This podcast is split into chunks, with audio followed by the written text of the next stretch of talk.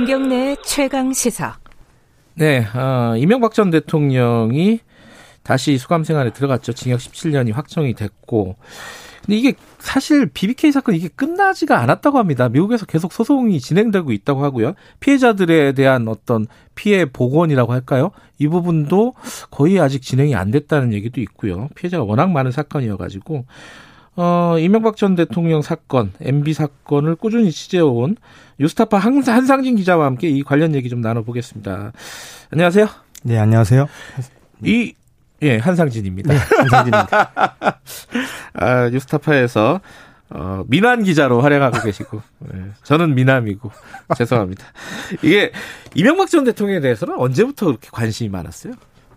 아니, 뭐, 2007년도 이명박 씨가 대통령 선거에 나왔을 때부터 이미 뭐, 다스 BBK 관련된 사건은 뭐, 대한민국의 가장 핫한 뉴스였고, 예. 대통령의 재임 중에도 뭐, 이 관련된 기사가 끊이지 않았고요. 사건, 사고가 계속됐고, 그러다가 이제 2018년, 2017년 말이죠. 네. 검찰이 이제 본격적으로 재수사를 하지 않습니까? 본인들이 2007년에 무혐의 혐의 없음 결정을 내렸던 사건을 음. 본인들이 이제 스스로 뒤집고 이제 재수사를 시작을 하는데 뭐 그때부터는 이제 뭐뭐 뭐 본격적으로 달라들었죠. 왜냐하면 이제 세상이 바뀌었으니까 검찰이 분명히 다른 결론을 내놓을 거라는 게 빤히 음. 보였기 때문에. 예. 근데 이, 이 이명박 전 대통령, 그러니까 이명박 씨가 이제 다시 감옥에 가면서 네. 여러 가지 과거의 얘기들부터 쭉 나오고 네, 그렇죠. 앞으로 뭐, 뭐 방위 산업이라든가 뭐 예를 들어 뭐 은닉 자금이라든가 이런 네. 얘기도 나오지만 사실 그거보다 더 직접적으로 지금 중요한 게 이 BBK 사건이 정리가 된 게 아니라면서요, 이게. 네, 정리하지 안 됐습니다. 왜 어떤 부분이 정리가 안 된 거예요, 이게? 어, 그러니까 이제 결론부터 말씀을 드리면 예. BBK 사건은 5천 명 넘는 피해자가 있는 사건이에요. 주가 조작이었으니까요. 예, 예. 그러니까 예. 정확히 말하면 사실 우리가 BBK 사건 이렇게 부르지만 정확하게 표현을 하면 옵셔널 벤처스 주가 조작 및 횡령 사건입니다. 예, 음. 정확하게. 네. 그러니까 2000, 그 2001년도에 그 김경준 씨와 이명박 씨. 네. 김, 뭐 김경준 씨는 이명박 씨하고 같이 이제 BBK를 같이 설립하거나 운영했다고 이제 우리가 알고 있는 사람인데 네. 이 사람이 이제 BBK 자금과 이제 그 이 사람들이 만들었던 뭐 LK 이뱅크라는 회사를 에 돈을 가지고 또 계좌를 가지고 옵셔널 벤처스라는 예 원래 이름은 이제 광은창투라는 회사인데 음흠. 이 회사를 인수한 다음에 그 회사의 이름을 옵셔널 벤처스로 바꾸고 그때 상장사였죠 여기는 그렇죠 상장사였죠. 예. 예. 상장사인 이 옵셔널 옵셔널 벤처스의 주가 조작을 막 하는 거죠. 어, 방식은 이런 거예요.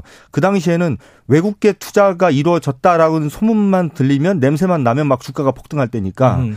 그러니까 이제 이 김경준 씨가 해외에서 만들었던 뭐 MAF 펀드 뭐 이런 게 하여튼 복잡한 얘기가 음. 좀 있는데 하여튼 외국계 자본이 들어온다는 소문이 막 공시가 나고 막 이러니까 이제 주가가 막 폭등을 하죠. 그러니까 이제 이 BBK와 LK뱅크가 이제 자기 자기들이 갖고 있었던 옵셔널 벤처스 주식을 이제 팔아버리고 이제 튀는 음흠. 이게 이제 사건이 이제 개요인데 이제 시작인데 네. 이 과정에서 5천 명 넘는 이제 주, 이제 그 소액 주, 이제 소액 투자자들이 이제 네. 피해를 보게 돼요. 왜냐하면 이게 2천 원짜리 주식이 8천 원까지 뛰었다가 나중에 150원 이렇게 돼서 상장 폐지 돼 버리거든요. 근데 이제 이 사람들이 그러면 어디 가서 피해를 복구를 받을 것이냐. 음. 근데 이제 이 주가 조작과 이제 횡령이 벌어진 직후에 김경준 씨가 회사 자금, 옵셔널 벤처스 회사 자금 380억 정도를 들고 미국으로 도망을 갔고요. 그게 횡령이네요. 네, 그렇죠. 예. 그 돈을 찾겠다고 이 소액 주주들이 미국까지 가서 이제 소송을 10년 넘게 벌인 거죠. 아, 그래서 미국에서 소송이 벌어지고 네, 있는 그렇죠. 거군요. 그게 아직도 안 끝났다는 거예요? 근데 이제 이게 미국에서 벌어진 소송에서 이 소액 주주들이 김경준 씨로 가 빼돌린 돈을 다 받을 권리가 있다라는 판결은 이미 오래전에 받아놨어요. 네, 근데 이제 문제는 김경준 씨가 해외로 들고 나갔었던 380억 중에 상당 부분을 스위스로 또 빼돌렸고요. 예. 스위스로 빼돌렸는데 스위스로 빼돌린 돈이 얼마 정확히 얼마인지 음흠. 그리고 미국에 남아 있는 돈이 정확히 얼마인지 지금도 잘 몰라요. 음흠. 그런데 스위스로 빼돌렸었던 돈 중에 상당 부분일 것이라고 추정되는 140억 정도를 네. 소액 피해 소액 주주들이 가져간 게 아니라 이명박 씨가 실소유주로 확인이 된 다스가 이제 강탈에 가는 또 사건이 또 벌어져요. 140. 그건 네. 언제적 사건입니까? 이게 2011년 사건이죠. 2011년 재임 2월 중이네요. 그 대통령 재임 중에 아. 벌어진 사건입니다. 그렇게 되니까 이 BBK 사건 우리가 흔히 말하는 BBK 사건 때문에 피해를 본 5천 명 정도 되는 사람들은 낙동강 오리알이 된 거죠. 음. 지금 이 사람들이 대, 략 피해 금액이 한 천억 정도라고 이제 알려져 있는데 이분들이 지금까지 회수한 자금은 김경준 씨가 미국으로 빼돌린 돈 중에서 초기에 600만 불 정도로 회수한 거, 그리고 나중에 다스가 스위스에서 김경준 씨로부터 받아간 140억 중에 25억 정도를 예. 미국에서 또 소송을 해서 예. 이 다스가 받아간 다스가 가져간 140억은 다스가 가져갈 게 아니라 소액 주주들이 가져가야 될 돈이다라는 또 판결을 받아서 그 중에 25억 정도를 또 회수를 할 수 있는 판결을 받아놓은 상태인데 지금 현재도 예. 예. 다스는 그 돈도 못 주겠다고 또 미국에서 이제 소액 주주들을 상대로 이제 소송을 해놓은 상태고요. 아. 이 소액 주주들은 다스를 상대로 140억 니들이 받아간 돈을 다 돌려달라고 또 소송을 해놓은 상태에서 그게 지금 항소심이 진행 중인 겁니다. 그러니까 이명박 전 대통령이 재임 기간에 이명 네. 자 본인이 소유하고 있었던 다스 회사를 통해 가지고 네. 140억을 일단 가져간 거네요. 그죠? 미국에서 가져갔죠. 그 소액 주주들한테 돌아갈 네. 돈 네. 140억을 가져갔고 네. 그 이후에 그걸 계속 지금 소송을 하고 있는데 그렇죠. 감옥에는 갔지만은 그 돈을 받을 수 있을지 없을지는 아직 모르죠, 모르는 아직. 거네요. 네, 모르죠. 네, 이 소송 어떻게 끝날지 모릅니다. 그 이명박 전 대통령이 이명박 씨 결단을 해야 되는 거 아니에요? 그거 저라 좀 이렇게. 그러니까 어쨌든 문제는 이명박 씨는 자기는 이 대법원 판결 나는 순간까지도 네. 다스는 내게 아니다. 예. 이거는 내 친형인 이상은 씨와 내 처남인 이미 죽었죠. 이제 김재정 씨가 운영해 왔고 소유하는 회사다라고 주장을 해 주장을 해왔으니까 예. 이번에 이제 대법원 판결이 난 이후에 이제 이명박 씨가 어떤 입장을 내놓을지는 좀 지켜봐야 됩니다. 음. 근데 이제 이 140억을 돌려받는 과정에서 네. 소송을 통해서 받은 거잖아요. 네. 다스도. 그때 이제 삼성에 뇌물이 들어온 거잖아요. 그렇죠. 예. 변호비 변호사비를 네. 대납해 준 거. 네. 네. 근데 그 전에도 이명박 씨 다스는 네. 그이 140억을 받으려고 굉장히 많은 돈을 이미 썼다면서요? 그렇죠. 어. 이왜 그러냐면 김경준 씨가 380억 정도 되는 돈을 횡령해서 미국으로 도망간 시점이 2001년 말입니다. 예. 그리고 2002년에 이제 이명박 씨가 서울시장이 되죠. 네. 그때부터 이 김경준 씨가 빼돌린 돈을 찾겠다고 소액 주주들과 다스가 미국에서 소송을 벌이기 시작해요. 본격적으로 네. 소송을 시작한 게 2004년경부터니까 네. 어, 지금 2020년 아닙니까? 그러니까 거의 한 16년, 17년 정도 예. 됐겠죠.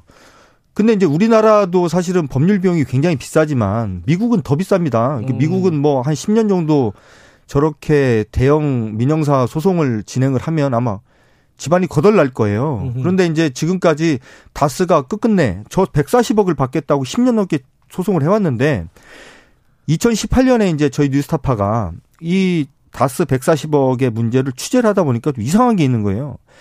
140억을 되찾기 위해서 그동안 쓴 소송 비용이 대략 한 140억 돼 보여요.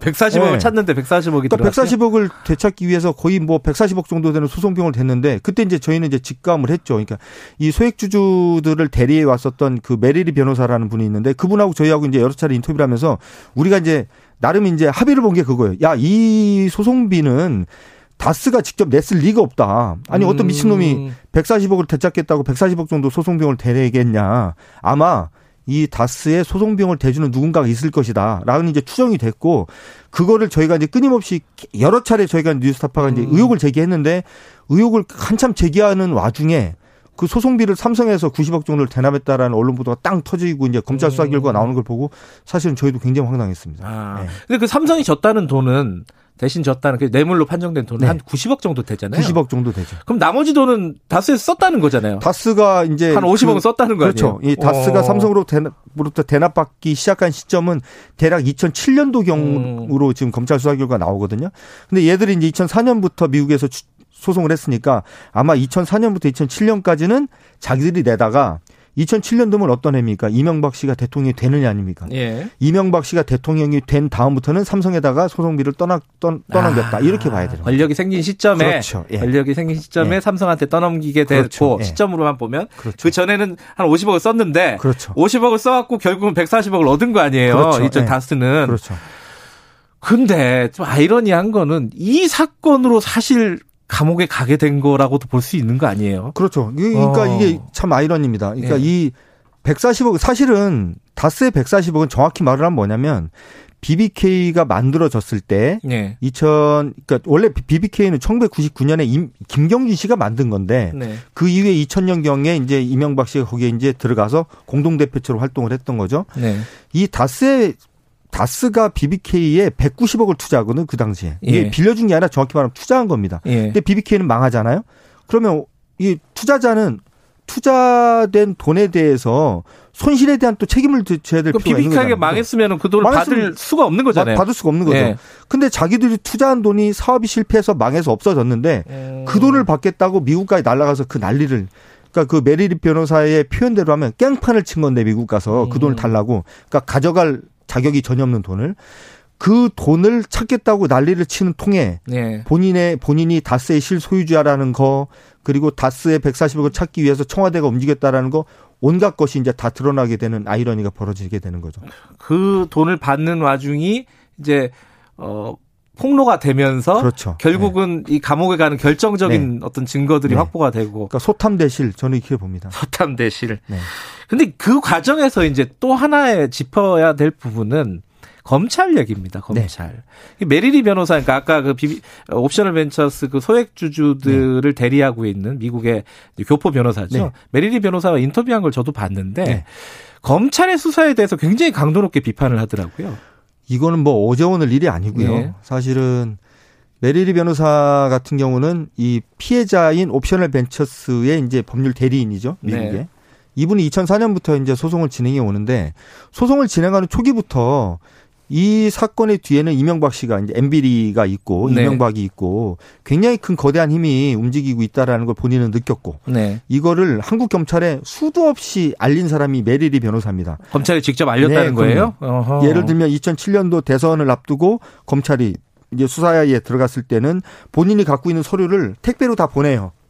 예, 검찰로 예 검찰에 다 어, 보냈습니다. 그래요?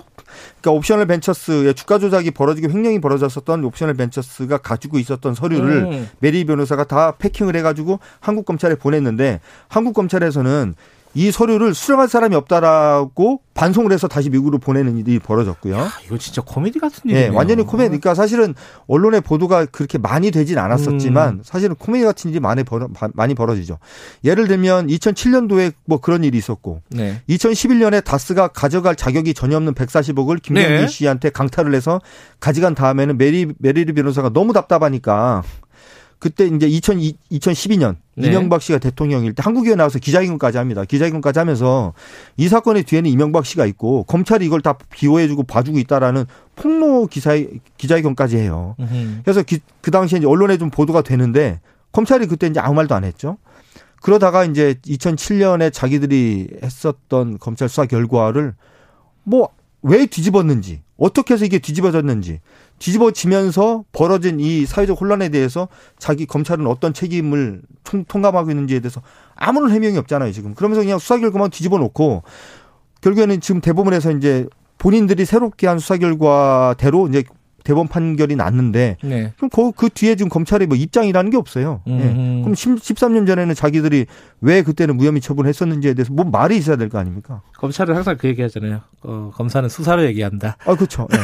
그러니까 이제 저희가 2018년에 예.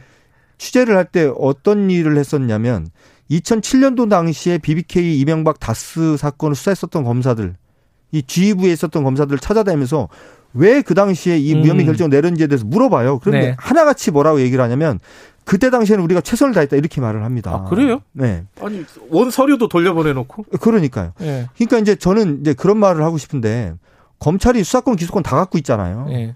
근데 자기들이 열심히 하고 자기들은 최선을 다했는데 뭐 결과가 이렇게 됐으니까 어쩔 수 없다 이렇게 말하면 안 되죠. 네. 저런 권한을 다 손에 쥐고 있는데 저런 권한을 계속 손에 쥐고 있으려면 본인들이 한 수사 결과에 대해서도 책임을 져야 되는 겁니다. 음. 자기들이 했었던 수사 결과가 나중이라도 뒤집히게 된다면 어떤 식으로든 책임을 지고 그것으로 인해서 발생한 피해자들에 대해서 피해 복구를 하기 위해서 검찰이 나서야 되는 거죠. 음. 그러면 전혀 하는 거 없이 뭐 본인들이 갖고 있는 권리만 계속 음. 주장하는 저런 검찰에 그러니까 이 갖고 있는 이 보면 이 사건이 우리나라 검찰이 가지고 있는 문제가 뭔지를 단적으로 보여주는 사건이다 저는 그렇게 봐요. 어쨌든 피해자들의 피해 보고는 전혀 지금 이루어지지 못하고 없습니다. 있는 상황이고. 그러니까 지금까지 예. 단한 번도 검찰이 예. 피해자들의 피해 금액을 어떻게 복구해 줄 수 있는지 손해배상을 예. 어떻게 해줄 수 있는지에 대해서 한 번도 말을 하는 걸 제가 음. 들어본 적이 없습니다. 아까부터 제가 좀 느꼈던 건데 이명박 전 대통령에 대해서 지금 이명박 씨라고 계속 말씀을 네. 하시잖아요. 네. 특별한 이유가 있습니까? 아니 대법원에서 예. 본인이 재임 기간 중에 벌어졌었던 범죄 행위 때문에 때문에 음. 지금 실형이 이제 확정이 된 사람입니다. 음. 뭐 사실상 대통령으로서의 예우가 이제 박탈이 됐다고 이제 그렇죠. 봐야 되는 건데요.